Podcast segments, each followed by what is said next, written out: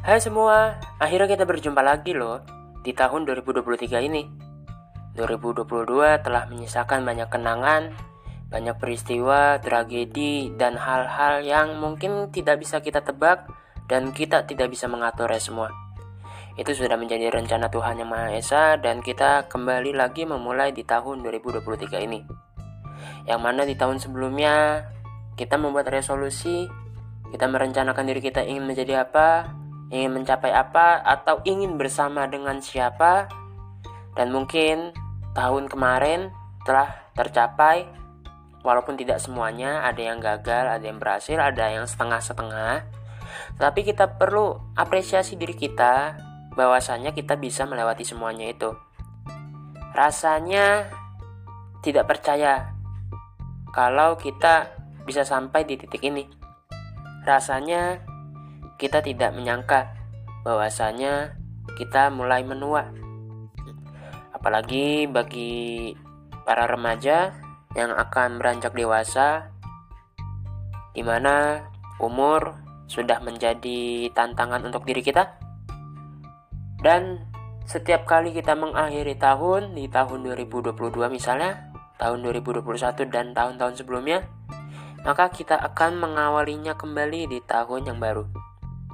Dalam artian begini, sebenarnya tidak ada yang berakhir secara umum. Artinya begini, setiap sesuatu atau tahun sebelumnya kita telah mengakhiri, lalu kita kembali lagi ke awal. Artinya selalu ada namanya perputaran. Tidak mesti kita bisa mengakhirinya di tahun 2022 karena ada segala hambatan, segala rintangan, maka kita harus mengawalinya lagi di tahun 2023. Mengapa demikian? Ya kita sadarlah bahwasanya kita nggak bisa namanya mencapai semuanya. Ataupun kalau misalnya mencapai semuanya mungkin hasilnya itu ada yang bisa sesuai harapan, atau jauh dari harapan.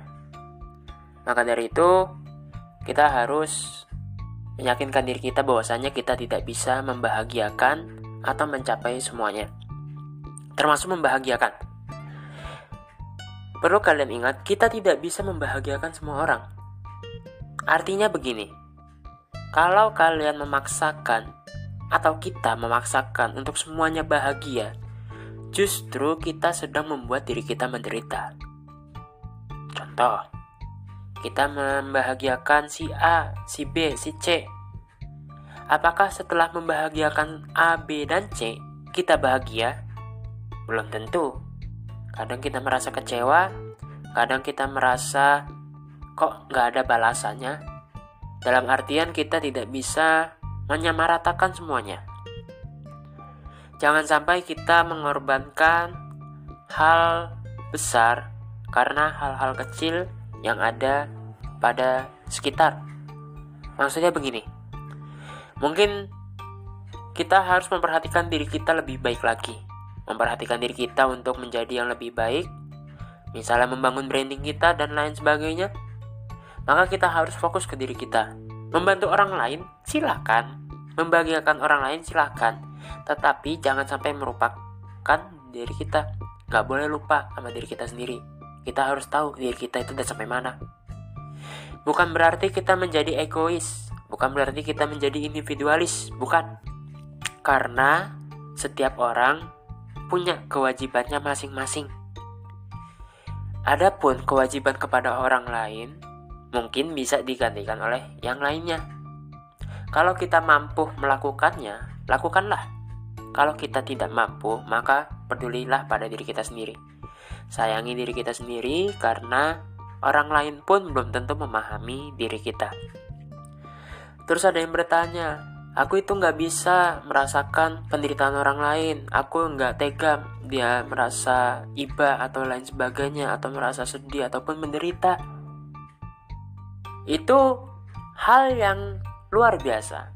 Dalam arti begini, kita itu berusaha untuk mengakhiri penderitaan orang lain, untuk mengawali kebahagiaan pada orang tersebut. Kita merasa seperti tidak mau orang lain merasakan apa yang kita rasakan. Artinya begini, kita tidak mau orang itu lebih menderita daripada kita. Maka kita bantulah semaksimal diri kita.